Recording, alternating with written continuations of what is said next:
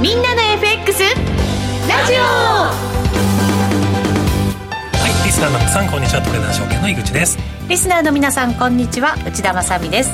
この時間はみんなの エフエックス ラジオをお送りしてまいります。改めましてパーソナリティは現役為替ディーラーの井口さんです。よろしくお願いします。よろしくお願いします。そしてトレーダーズ証券 エフエックス トレード応援団長小杉さん、はい、応援団長小杉です。よろしくお願いします。番組を盛り上げてくれる エフエックス 女子愛坂美也ちゃんです。愛坂美也です。よろしくお願いします。よろしくお願いします。もう年内最後の放送になりました。なりましたね、はい、うん、あっという間でね、はい、まあ、今年なんか暦通りでいくと、うん、お正月休みもそんなにたくさんないじゃないんですよね。そうですね、うん、はい、まあ、でも為替はいちがつふつかからやりますから、うん、どの道ないんですよ、休み。井口さんは出社するんですか？えっとね、値一によります。あ、値一か、はい、値一による。危ないでしょ今ちょっとね、危ないところで終わったらちょっと考えます、はい、できればのんびりしたい。どの辺で終わったら危険なのかも聞きたいところですね。そうですね、はいはい、来年の展望なども今日は番組の中で伺っていこうかなと思いますので、ね、はいはい、最後までお聞きいただきたいと思いますが、はい、うん、まだ今年最後の放送と言ってながら来年の話していいですか？お願いします。いいですか、はい、来年の放送はいちがつここのかからになるんですね、うん、えー、と火曜日、はい、そうですね、うん、いちがつここのかからなんですが、その日番組終了がもちろん番組は通常通りあります、はいはい、よじじゅうごふんからね、うん、あるんですが、その後、うん、スペシャルな配信を行おうと思っております。いいですね、はい、その名もトレーダーズ証券プレゼンツにせんにじゅうよねんは上り流トレーダーに新春スペシャル投資会議、パフパフパフ。どなたが出るんですか？はい、よくぞ聞いてくださいました台本通りです我々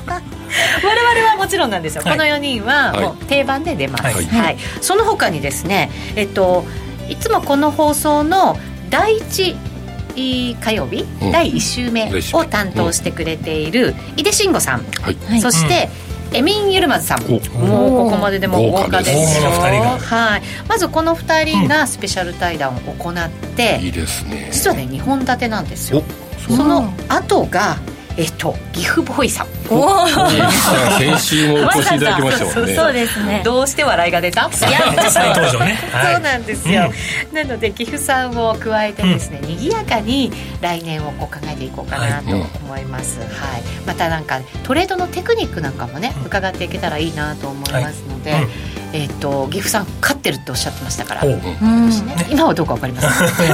そこでは井口さんの展望もねもっと聞きたいですね、えー、そうですよね、はい、だから井口さんのテクニックも聞きながら、はい、展望も聞きながら、はい、濃い時間を過ごしていただきたいなと思います、はい、うん、いやでもギフさんがも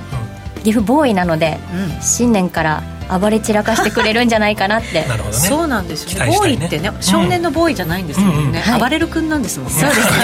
ですねちょっとそれだと誰かと被りそうな気がするのでどっちも毛がないよね髪型もねで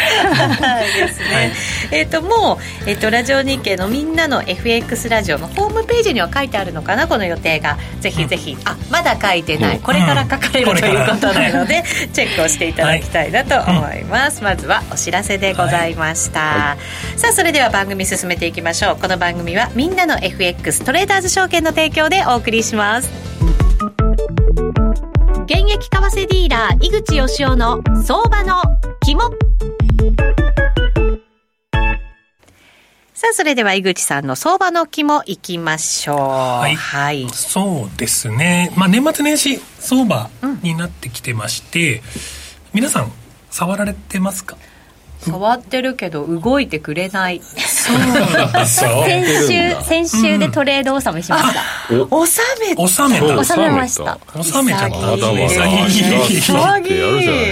いやだってスプレッドすごい広いからあ、ね、あの短期トレードするともうスプレッドってなります。そうね、なんかチャートで自分が買ったところのこうラインが出たりするじゃないですか、うん、はいはいはい、相当上の方にポコッと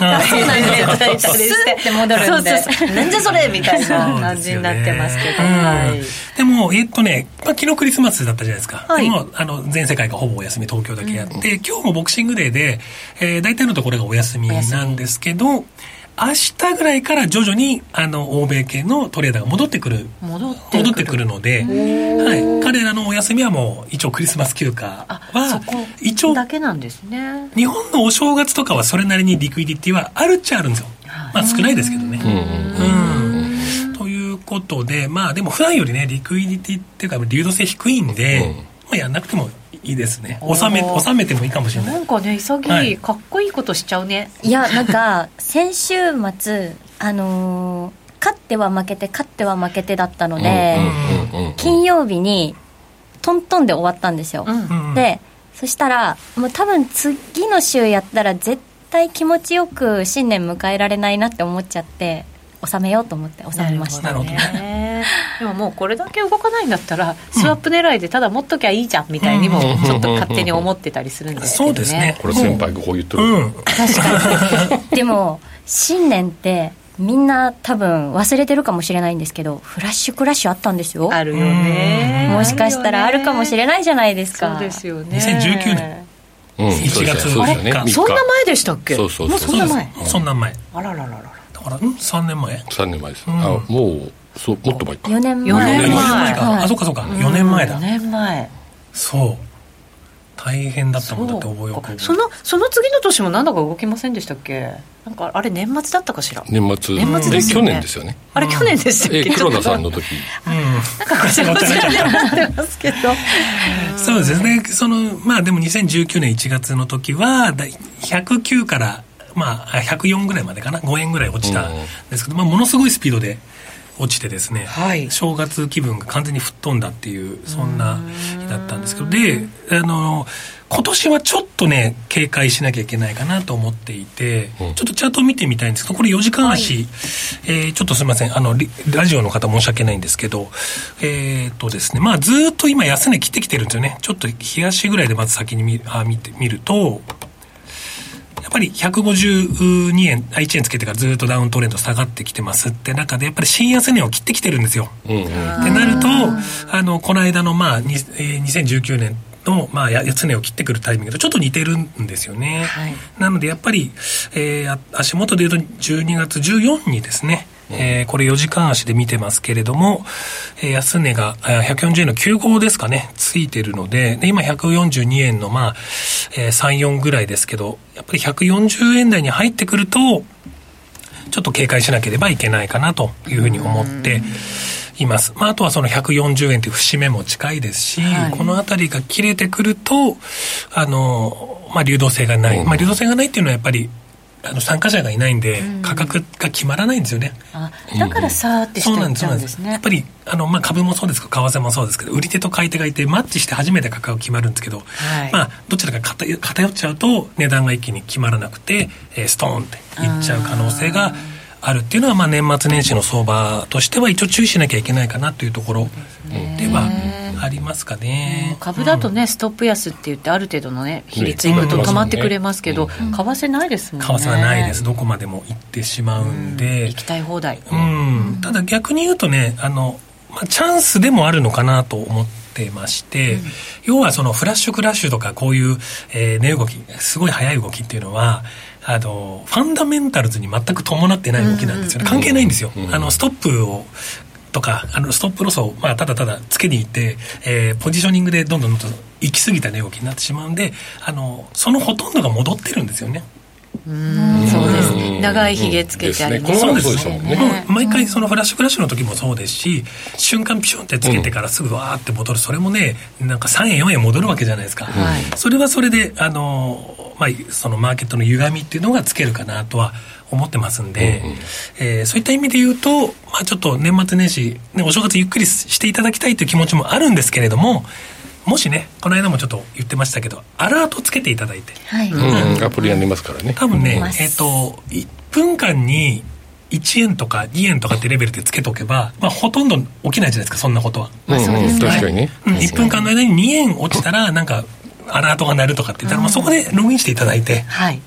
あの買っていただくっていうのは一ついいかもしれないですよね。そうですね。だから落ちるの狙うんじゃなくって、うん上がる戻るね。落ちるのは張り付いてなきゃいけないじゃないですか、はい、だからまあ皆さん大変だと思うんで、あのお正月をのんびり過ごしながら、もし仮にクラッシュがあったらそこだけ美味しいとこだけ拾うというのがいいのかもしれない。なるほどですね、はい、みんなで拾えば戻りも早いっていう、なんかちょっと何ですかそのなんか作ろうとしました今。なんか横断歩道、赤信号みんなで渡れば怖くないみたいな。赤信号か横断歩道じゃないですか、赤信号だそうですね、はい、でまあ下も取りたいって人だったらひゃくよんじゅうえん台に入ってきたらやっぱり警戒信号を鳴らして、えー、チャートに張り付くという感じですかね、はい、どっちかですね、えー、下に差し値とかどれくらいで置いたろう。でもね、差し値はねどこまでいくか分かんないじゃないですか、はい、であんまり中途半端に入れると捕まって終わっちゃうかもしれないんで、でこのフラッシュクラッシュがどこまでいくかっていうのは分からないんですよね、うんうんうん、どれぐらいストップが入るかとか、そこに大口が絡んでくるじゃないですか、はいはいはい、でやっぱりどこまでいくかっていうのは割ともうあまり議論しちゃいけないなと思ってて、止まったところがもう多分そこなんで、ちょっと申し訳ないんで、そういう言い方すると申し訳ないんですけど、でひゃくさんじゅうろくえんまでいきますとかっていうなんか決め事は少し難しいかなと思っています。シュンっていってもうそこから上に上がってひげつけ始めてからいってもいいかなと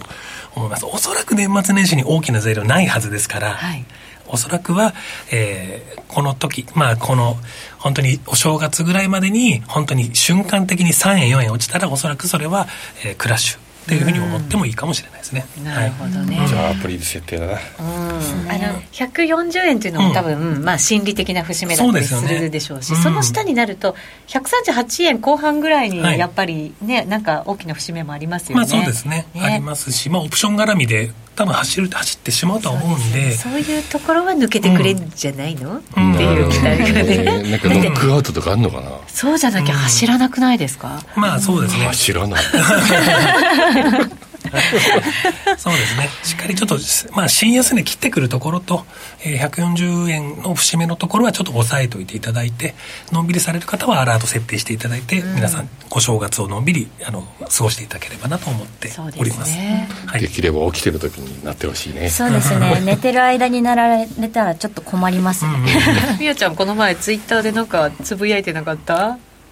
何でしたっけ？なんかいっぱいアラートが鳴ったんじゃないのかな。あそれでなんかなりましたなりました。あの、うん、私が設定してるアラートってあのいっぷんかんにじゅうピップするんですよ。それはなるね。それはなりまくる。なりまくるんで夜中寝れなくて。今回の場合はだから大きめにそのね幅をしっかりとって、うん、大きめに、うん、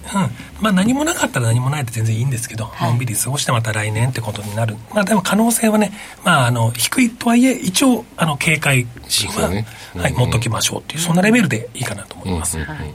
この番組を始めてから今数ヶ月経ったじゃないですか。うんはいはい、こう井口さんがこの子供のようになんかこう。笑いながら言う時って当たってません、はい、なんかね子供はようわからんけど笑いながら感じする笑顔でまあまあ当 た, 当たりますよね。そうなんですよ、うん、こういうねなんか高確率で、はい、やんちゃな少年のような顔をしながら無邪気そう無邪気かそれはねみんなのストップもあるからねあんまりなんか無邪気に言ってると怒られちゃう。これみんなに言ってますからね。みんなで備えましょうというね、まあ、そういうゲームというかそういう勝負なんで そ, で、ね、そこはやっぱりしっかり割り切ってやらないと、うん、自分だけ負けるわけにはそうですね、うん、井口さんに引っ張っていただいて我々でみんなで儲けるっていうことですね、はいねうん、この番組のモットーでございますの で, です、ねはい、ぜひぜひアラートを皆さんご活用いただいて、ねうん、ちょっと大きめにねセッティングしていただければ、ねね、いいかなと思います。あとは年末年始のスケジュールも一応見ときますか、うんはい、お願いしますとですね、うん、今週はもうほぼないんですよ ね, ないですね。日銀の主な意見ぐらいですけど、うんえーとでまあ、元旦はあの共通なんですけどお休みということでふつかからあの エフエックス 始まりますのでもうジョルツとかあるじゃないですか、うん、そうだからねいちがつみっかからみんな目を覚ましましょうそうですねねそう アイエスエム ジョルツ エフアールビー 議事録あるんでもう皆さんあのいちがつみっかにはねお正月気分を少し取ってですねあのメインイベントの雇用統計に備えていこうかなというところですかね、うん、そうですね我々忙しいです、うん、議事録か出るんだ議事録出ますし、うん、しかも本当にだってあれでしょ利下げが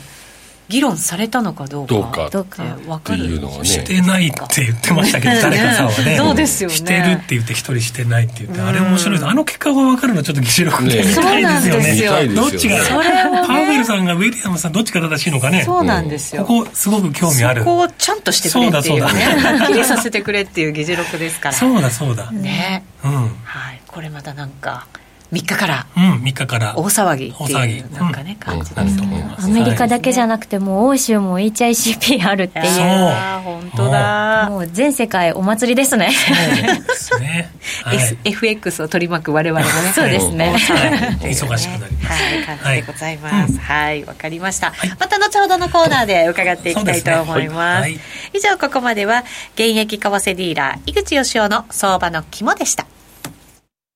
みんなって誰だよというタレント有吉弘行さんのテレビ シーエム でおなじみのトレーダーズ証券みんなの エフエックス。みんなの エフエックス はコツコツ貯まる高水準のスワップポイントが魅力です。今なら対象通貨のスワップがさらに高くなるキャンペーンを実施中。他社よりいちえんでも安い場合にはその差額をキャッシュバックして業界ナンバーワンの水準を目指します。現在最大ひゃくまんえんがキャッシュバックで受け取れる新規口座開設キャンペーンも実施中です。取引をしながらキャッシュバックがもらえるこのタイミングをお見逃しなく。キャンペーンの詳細はホームページをご確認ください。みんなの エフエックス を提供するトレーダーズ証券は、関東財務局長金商第ひゃくにじゅうさんごうの金融商品取引業者です。当社が提供する外国為替証拠金取引は、元本や利益が保証された取引ではありません。また、お預けになった証拠金以上の損失が発生することもあります。ご契約にあたっては、契約締結前交付書面をよくお読みの上、リスク等をご理解いただき、ご自身の判断で開始いただくようお願いします。みんなの エフエックス ラジオ。さあ、それではここからは週替わりにゲストをお招きして相場の見方伺っていきましょう。今日のゲストですが、第一生命経済研究所、えー、経済調査部首席エコノミストの西濱徹さんです。よろしくお願いします。よろしくお願いします。いや、西濱さんには今年本当にいろんなね、新興国の話を詳しくしていただいて、メキシコから始まって、うん、トルコ、トルコ、今日はナンガ、ナンガ来ました、うん、ナンガ、ナンガ来ました ね, ね今日は光が見えてくるのか。どうなんでしょう。前回のトルコではちょっと光が見えなかったですけども、私ポジション切りましたもんね。なるほどね、見えなかった。でも西濱さんの分析がね、うん、それだけ役に立ってるということでございますの で, です、ね、はい、ぜひ、はい、ナンガの話を、ね、ナンガの話を、あ、えっ、ー、とね、チャットにも南アのお話でよく停電していると聞くけどどうなんだろうとか、はい、南アの鉱山の採掘って状況どうなんだろうって、やっぱり皆さんこれ分からないね、我々にはなかなか見られないものなので、この辺ももちろん伺っていきたいと思います。コメント来てるんですね。やっぱね、南アフリカって結構人気なんですよ。昔からあるんで、高金利通貨と新興国の中ではメキシコペソとかが出る前から人気の、そんななんですね、はい、南アフリカランド、まあ、ザールなんて言われてますけど、このなんかコメント見ても、あ、そっか、やっぱり人気あるんだなって思いますね。そうですね、うん、ぜひ徹底解説を、はい、皆さんに光が届けられるかどうか、はい、では、はい、お願いします。今もうすでにお話があったやっぱ停電の話に行き着くかなというところだと思います。あの、常にこう、もう本当ここ数年南アフリカの話するとき、必ずやっぱり停電が停電があって、必ずで、実際今も計画停電って行われているんですね。電力が足りないから、はい、で発電量の推定、これあのYouTube でご覧いただいている方はですね、あの、これ発電量についてグラフご覧いただけるかと思うんですけど、これ棒グラフが発電量そのものの水準なんですけど、はい、まあ、見ていただいての通り右肩下がりなんですね。ずっと全然発電できませんと、ずっとずっと電力不足って言われてて、はい、普通だったらこれインフラとか整えたりとかしながら増やしま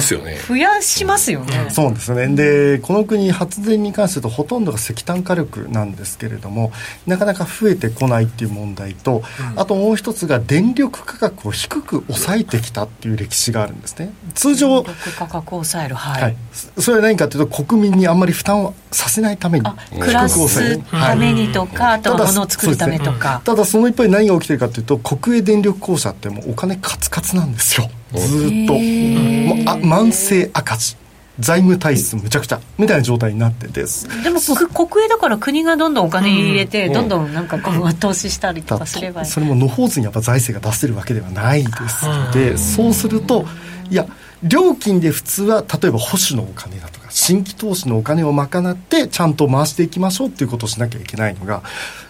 料金低く抑えられているので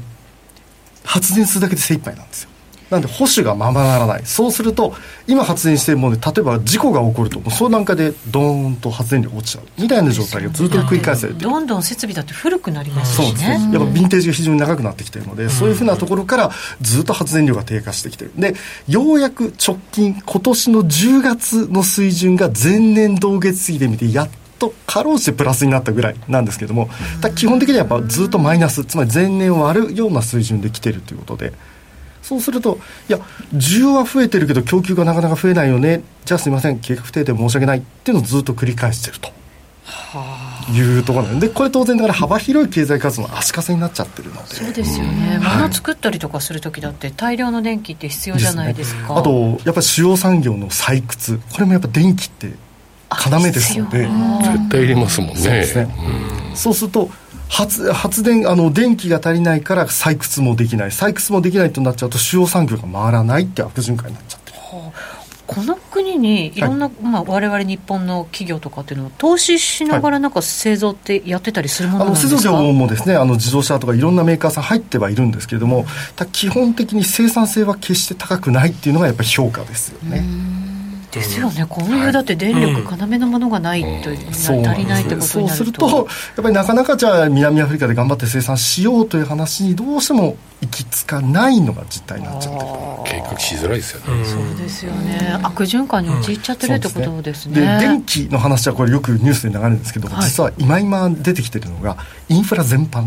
うん、港湾だとか鉄道をえの所管しているトランスネットって、これ国有公社なんですけど、はい、ここも 財, 財務体質が非常に厳しいという状態で、うん、今港湾で積み荷の荷下ろしだとかそれができませんみたいになっていて、うん、それも当然経済活動の足かせになっちゃってる。つまり電気も足りないしインフラ全般足りないよってなってくると、なかなかやっぱり景気って面でいくといい話になります。でそれが全て国有の公社がやっていると、うんちょっとどんよりしてきましたけど、ね、もう早くもこの国もかなんか国が危ない、うん、改善しましょうよ。本当に、あのー、来年選挙あるので頑張ってほしいなっていうところなんですけど、ただこういう問題だったら選挙どうなんのみたいな話もやっぱなりがちなので、うん、ちょっと投資家もしくはやっぱり外から見てる人間からするとちょっと不安な材料が今今のところは多いのかなと、うん、まあ、唯一明るい唯一というかあれですけど明るい材料があるとするとインフラあのインフレインフレ、はい、これ当然ながら一昨年とか昨年とかずっと上振れてきた。特に昨年なんかはウクライナ問題でこの国も基本的にはロシアとかウクライナから穀物輸入しているのはインフレが大きく上振れちゃったってことなんですね、うん、でそれがようやくこう年明け以降ドーンと下がって、まあ、確かに灰色の水準、これが、えー、中銀のインフレ目標です。この中で落ち着いてきてると、うん、結構幅広いですね中銀の目標も さんパーセント から ろくパーセント ぐらい、はい、そうですね、うん、なので、あのー、基本的にはその中で落ち着けばいいっていう話なんですけど、まあ、そこにはなんとか収束してる。ちょっと足元加速したりはしてますけどなんとか落ち着いてきてるということもあって、利上げ自体はもうやめてもいいねっていう話やっぱ中銀はなってきてる。なるほど。なので利上げを迫られてはいないというところなんですが、ただこれ気をつけないといけないのが年明け以降大きく低下してきてるってことは、うん、じゃあ来年ってどうなのって見ると反動で加速しやすいんですよね、うん、ああ前年が低いからってことですか、はい、っていうこともあるので、ええ、そうするとじゃあ利下げができますかって言われるとなかなかそのハードルはまだまだ高いよねというのが実態かなと。うんうん、南アフリカっていろんなものをやっぱり輸入してる国、はい、基本的には輸入に依存してるんですね、うん、特にエネルギー関連もやっぱり外から入れないといけない。例えば金とかプラチナとかそうい う, こうメタル系は強いんですけれども、うん、自分のところで掘れますもんね。あと石炭なんかも取れるんですけども、うん、で石炭火力だからじゃあ 電, 電力作ればいいじゃないって話なんですけど、石炭火力ってあの石炭価格って実はここ いち,に 年コロナ禍からの世界経済の回復、特に新興国の回復で世界中を拡大してるで価格申し上げられてるので、うん、南アフリカで供給するよりも外に出した方がいいやみたいな状態になっちゃった。なるほどね。それまた不足するようになっちゃった。そっちの方が儲かるよみたいなということになってるので、はい、なかなかこう一, 一足飛びにこう事態が改善しないっていう状態が続いてるんですね。そうするとインフレ来年、はい、反動が見られたとすると、はい、利下げっていうのはやっぱりちょっと遠ざかってしまうよ。基本的にやっぱアメリカ エフアールビー の動きを見ながらということにやっぱならざるを得ないのかなと。でそういうことを見てるとどうしてもこうランド相場って、はい、まあこれ今年の年明けからの水準を見ていただくとあんまりやっぱり大きな動きがないんです。どうしてもボックス圏みたいな形にやっぱならざるを得なくて、でアメ米ドルがじゃあ安くなった、じゃあそれによってランド高進むのかなって思うとやっぱ先ほど申し上げた通りやっぱ実体経済自体がファンダメンタルズが良くないのでと、うん、なってくると勢いよくやっぱり動く状態にはなりにくいと。ただレンジにはなってるというか、そうですね、下げてはいないというのは一つい い, いい材料ですかね。そうですね、大きくいい材料ですね。何かこう水準を切り下げていくような話にはなっていないっていうのはまだいいところかと。一応また利下げもまだだいぶちょっと先だよって話になると一応金利差っていうのは、はい、あのアドバンテージになってくるというところはありますよね。まあ、経済悪いんだけれども通貨を見ると若干レンジでいくことできるんじゃないかっていう希望はそこにあるかもしれないですね。もう希望は本当そういったところからやっぱり派手に動かないっていうことが、まあ、プラスになったり作用してるところはあるのかな。それはそれは中長期では悪くないかもしれないですね。下がらなければだってスワップチャリンチャリン入ってきますから、まあ結果プラスになるよっていうねことも考えられますからね。もう取ること全然チャートが違う。じゃあランド買いますか。買えるかな。まだまだ続くよ。白浜さんの話は。実体経済見ていただくとこれ実質 ジーディーピー の水準、あの季節調整値が棒グラフで折れ線グラフは前年同期比ってこれ新興国の場合って前期年率差も出さないんですよね。ただ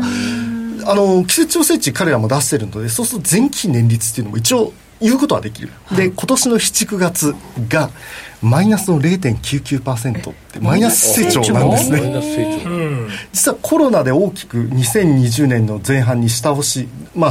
減速してしましたね。そこから戻したものの、えー、他の新興国と同じようなグラフ作ると大体こう底入れしてるグラフが大体見られるんですけども、うん、どうも南アフリカって鳴かず飛ばずというか上値が重い展開がずっとついてるんですね。プラスになったかと思ったらなんかマイナスになる、それをずっと繰り返してきて、でここもともやっぱりそういうふうな状態が続けて、これやっぱり電力の影響、やっぱり電気がですねもう完全に足かせになってるっていうところですよね。そうするとやっぱりこの問題が解消しないとなかなか実体経済ファンダメンタルズの面でいけっていう話にはなりにくいっていうところですよね。国自体はどうなんですか、はい、これ暮らしてる人たちの暮らし向きっていうのは豊かではなさそうな感じはしますけど、かなり貧富の格差が大きくてやっぱそれを示しているものが足元の雇用環境失業率なんですよね。失業率見ていただくと、まあ、最悪期は過ぎてるけどでもヘッドラインの水準で さんじゅっパーセント 超えてるっていうのはなかなかなところかなと思います。よくヨーロッパだとかでいや若年層が にじゅっパーセント 超えましたとかそういうふうなこう年代を区切ればみたいな話はあるんだと思うんです。これ中国なんかもねよくないですよね。中国も今あの若年層だけ言うと さんじゅっパーセント 超えてるとかいろいろな数字ありますけども、これ押しなべてで さんじゅっパーセント 超えちゃってるっていうところなので、はつまり集まるところには集まるけれども全く届かないところも山ほどあるよね。でかつ来年選挙あるよねと、どうしましょうと、今の与党大丈夫かという話にやっぱなりがちですよね。政権変わったりする可能性もあるんですか。政権が変わるはさすがにないかなとは思うんですけれども、ただ実は今の与党、えー、とこれアフリカ民族会議 エーエヌシー という党が、えー、アパルトヘイトが終わってからずっと与党で居続けてるんですけども、有力な支援団体が、えー、労働組合なんですね。で労働組合だと何が起きるかというと先ほど申し上げたように電力価格は抑えろ、うん、でも賃金は上げろ、上げろえー、解雇はするなって話になっちゃうので、うんうんはい、そしてストも起こすぜって話なんですね。まあ、ストの話ってあのサッカーワールドカップの前半あの時にもいろいろとなんかニュースになりましたけども、なりましたね。ここのとでもやっぱりそういうふうな話ありますし、あとやっぱ年が変わるうんぬんかんぬんってなるとじゃあ来年の最低賃金はどうなんだ、まだまだ上げるんだろうな、こんだけインフレ、インフレ高止まりしてんだからみたいな話になっちゃうと、うん、そうすると最低賃金が上がる、でもそれによってインフレがなかなかまた収まらないみたいな状態になり安いっていうところですよね。でその中で問題が起こっているのが財政がすごく悪くなりましたということで、うん、にせんねんだいはですねあの公的債務残高の ジーディーピー 比って本当に にじゅう、さんじゅっパーセント ぐらいの水準だったんです ジーディーピー 比で、はい、やっぱりあの金が取れるプラチナが取れるので資源価格も高いみたいな状態で非常にこう良かった、かなりいい財政運営をしていたところが急速に悪くなってきていると。うーん、やっぱり景気が低迷し、商品市況も悪化し、でここ に,さん 年はコロナ禍、これも重なったっていうところですよね。で一方で先ほど来申し上げたとおり、こう電力もインフラも全部国営企業やってますから、はい、そこに向けての歳出圧力もかかっちゃうというところで、ちょっと水準がどんどんどんどんと切り上がっちゃってると。そうですね、そういう状況の中で、うん、この残高減らすなんて夢のまた夢っていう感じがしなくもないですよね。そうですね、まあ、決してその財政赤字が悪いのかどうなのかっていうと、そこは議論はちょっと別なんだろうと思うんですけれども、うんうん、ただ持続可能性をどう担保するんですかって、こんだけ急激に拡大してるって本当持続可能なんだろうかねっていうところだけは、うん、多分注視しなきゃいけないのかなという感じしますよね。そうですね、はい。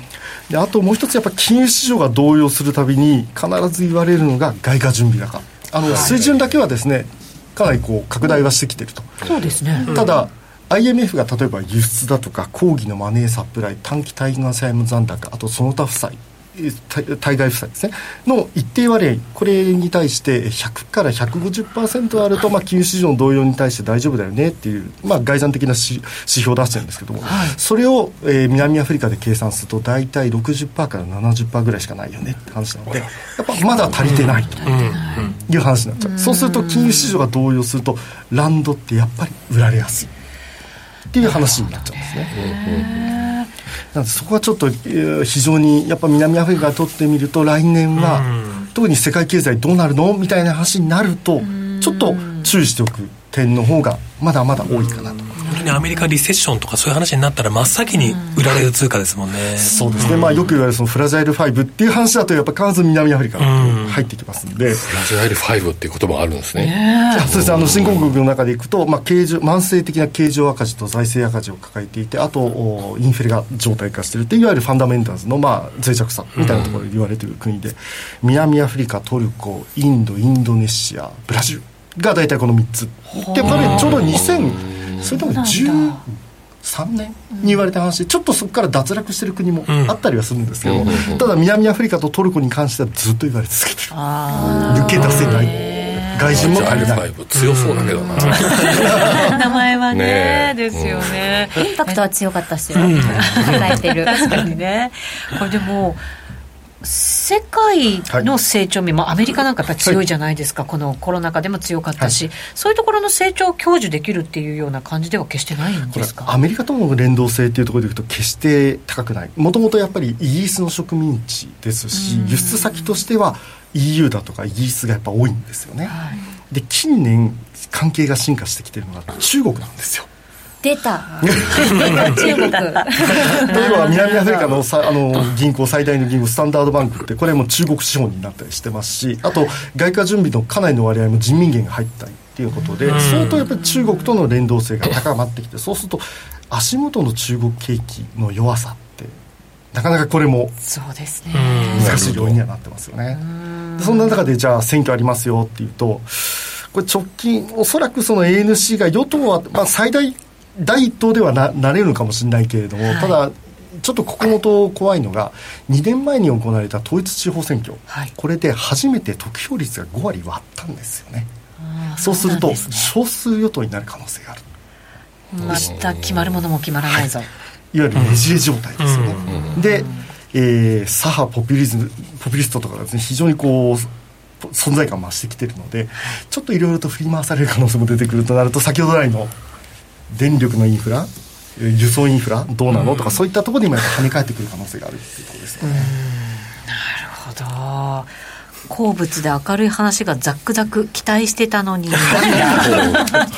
光がちょっと今日あまり、ね、まあ、でも一つ耐えるっていうことですね。耐える、うん、そうですね、まあ、あの暴落はしてないので、はい、うん、レンジで言ってくれる限り耐える、うん、そういう来年はそういう年になるんじゃないかってことです。選挙でね、その結果で、うん、通貨まで売られちゃったら困るところではありますけど ね, ね、はい、ちょっとね様子見ながら考えていかなきゃいけないかもしれません、はいはい、ここまでは西濱さんにお話を伺いました。ありがとうございました。ありがとうございました。また来年もいろいろ教えてください、はい、よろしくお願いいたします。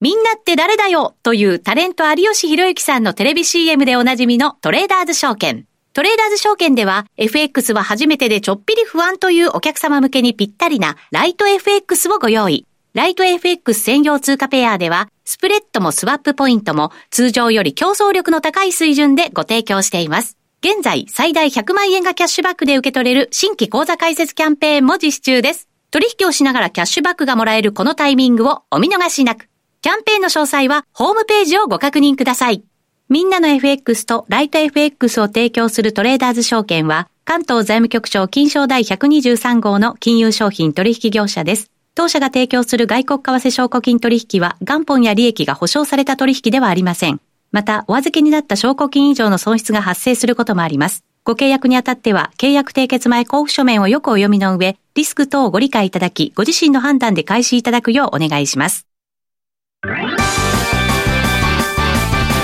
週刊 エフエックス ストラテジー。さあ、それではここからの投資戦略、井口さんと話し合っていきたいと思います。そうですね。はい、あの、まあ、せっかくなんで、まあ、もう来年も予想を少しして終わろうかなと思ってまして、はい、そうですね。あの、当たんないと思います。そんな前置き当たんないと思います。一応言っと、一応言っときます、ね。はい、あの、どうですか、予想されてます、来年の予想、皆さん。いやいやいや、ドル円予測はしないことにしてます、ね、予想は予想なんかかっこいいこと言ってますけど、えー、そうですね。でも、うんうん、円が高くなる場面はあるんじゃないかなと思って、やっぱりき、ね、日銀が動いたりすれば、ね、金利差ってそんなすごい縮まるわけじゃないけど、ね、まあ、多少のインパクトはあって、そのタイミングが一体いつなのかなみたいな、そんな感じですよね。やっぱり下がるっていう人多いですよね、今年というか去年もそうだったんですけど、はい、そう、去年もね、ずっとあのひゃくさんじゅうえんぐらいだったかな、年末で、もう来年は円高の年になるって言われて、まあ、ひゃくごじゅうえんまで行ったりはしてると、今年もやっぱり円高っていう人が多い、まあ、ドル円でいうと下がるっていう人が多いかなとは思っていますが、どうなんですかね。ちょっとあのにせんにじゅうよねんのドル円相場のみっつのポイントがまあ一応あると思うので、うん、はい、えー、とポイントはまあこんなところですよね、うん、まあ、えー、日銀どこまで正常化迎えるのかっていうところと、まあ、エフアールビー いつ利下げサイクルに入るのかっていうところですね、はい。あとあの選挙がたくさんあるので、まあ、選挙次第ではもうシナリオがぶっ飛んじゃうよっていうことだと思うんですが、はい、まあ、まず上のふたつでいうと、日銀が正常化に向かう、向かう、うん、で エフアールビー が利下げに入る、まあ、これどう考えてもドル円下がるシナリオになりますよねっていうところ で, うで、ね、うんうん、だって金利差はね、だってこのふたつがいっぺんに起こったら金利差が、うん、ね、縮小しますから ね,、うん、ね、なりますよ。で、日銀昨日ちょうど上田さんねお話しされてまし て, してま、えー、賃金上がってくればもうしっかり出口迎えますよってお話されてたんで、どうなんですかね、春闘が終わってからすぐできるのかどうか分かんないですけど、うんうんうんうん、まあ、さんがつぐらいからやるんですかね、どうなんですか。え私ですか早々にやっとかないとアメリカも動き始めるかもしれない。そうそうそう、世界的にそう、そうだって利下げに入っちゃうから、ね、これできなくなっちゃう、ね、その前にやっとかないとまずくないですか、ね、そう思います。やりづらくなりますよね、うん、えでも上田さんもなんか出口っていう言葉を出したから、うん、なんかちょっと期待しちゃいますよね、うん、なんかね、いろいろね出してきてるよね、うん、言葉自体は、はい、で言葉尻取られてみんながもう、うん、わーチャレンジングねって、うんチャレンジングはでもマーケットが悪かったと思うんですけど ね, ね、あれは意地悪でしたよね。確かに、うん、でもその出口って言葉をワードを出したにもかかわらず、このところそんなに動きがないってことは、うん、ある程度マーケットも織り込んできた、まあ、ちょっと参加者が少なか今少ないっていうのもあって、休暇明けの人たちがその上田さんの発言を聞いてどう動くかっていうのはちょっと気になるところではあるんですけれども、はい、まあでも上田さん言ってもまあ目新しいことはなかったじゃなかったんで、あの、まあ、おそらくダウンサイドを意識しながらの年になるのかなとは思っています、うんうん、ただですね、あのみんなが下がる下がるって言ってるので、やっぱり僕は天の弱なんであまり下がるとは思いたくないんですよね。で、日銀はどこまで正常化向かうかっていうことですけど、はい、先ほどのちょっと話あったように、まあ、マイナス金利はもうおそらく解除してゼロにするんですけど、うん、じゃあ今度金利を上げていこうって時にはもう世界は利下げですよ。利下げサイクルに入る入らないの時に日本だけ利上げをして、えー、経済を冷やすようなことが本当にできるのかどうかっていうと、なかなかハードルが高いんじゃないかなと思っています。ということは動かず、うん、動かず動けず下がりきれないんじゃないかなっていうあの思いを持っていまして、で日銀のがある程度もうやらないっていうのが分かってくると、またすいませんできないかもしれないけど円キャリーがまあまあふつふつとなんか、えー、皆さんのこう投資マインドに入ってくるんじゃないかなっていうふうに思っているので、来年は下げきらないからまあ若干多分今の価格ぐらいよりちょっと上からもう少しちょっと分析しようかなとは思っています。来年新ニーサが始まるじゃないですか。それで国内の株じゃなくて、うん、海外の金商品に流れるんじゃないかって言ってて、うん、それってやっぱ円安なんですよね、うん、そうですね、うん、本当に大きなお金が動くのかなそれで。そうですよね。新ニーサで今持ちきりですからね。ね、はい、口座開設めっちゃすごいらしいですね。うん、ね、追いつかないっていう、ね、なんか悲鳴が聞こえてきてますけど。でもイーグルさんあれですもん。にせんにじゅうさんねん初めにひゃくごじゅうえんを当てた男です。すいません、なんか自慢になっちゃいますけど、あのひゃくごじゅうえんには行くっていう予想を立てたんですよ。まあ見事にそこは行ったんで珍しく当たったんですよ。まあこんなのは大体当たらないんですけども、まあなんとか。当たることができたので、まあ、なるほど。来年もね、来年はどうですか、はい、そうですね、来年は、まあ、あんまり下げきらない、もう少しちょっとね、あの、えー、来週、えー、と年明けにあのあるので、うん、そこでちょっとなんか予想レンジをみんなでおやりますか、はい、やりたいなと思って皆さんちょっと用意していただいて、わかりまし、我々も我々もいいですね。じゃあリスナーの皆さんにも準備していただいて、ね、はい、いいですね、確かにチャット通じていろいろちょっと、はいコメントいただきましょうよ。そうですね、はい、であとは来年でいうと選挙の年になりますので、はい、うん、えー、年明けすぐ台湾の総統選挙があって、ここ結構ポイントなのかなと思っていまして、う、うん、あの今そのあのアメリカ寄りの与党でいけるのか、でも中国のあの勢いを見ていると、あの有事が、まあ、台湾有事というのが大きいちゃう場合にはもう全てのシナリオがひっくり返される。まあお隣なんであのあのリスクオフの円買いってわけにもいかないと思いますので、多分ひっちゃかめっちゃかになっちゃうのがいちがつ、うん、何か中国次第では何か起こってしまうかもしれないというところですかね、うん、はい、で、まあ、アメリカの大統領選挙に向けて本当に忙しくなるかなというふうに思っています、うん、バイデンさんメインディッシュに向けてね、メインディッシュに向けて、ね、復活の、ね、T があるのかどうか、まあ、そのあたりどうなるかというところ で, で、ね、なんか本当にあのにせんにじゅうねん、ね、えー、忙しい、えー、月に、えー、年になるんじゃないかなと思います。う、うん、もう倉さんがフライングしてレンジを入れてくれていましたが、はいはい、参考にさせていただきます。ね、そうですね、ひゃくさんじゅうごからひゃくごじゅうっておっしゃってましたね。えー、はい、あ、でもなんか近いかもしれない。ひゃくさんじゅうごで刺すか。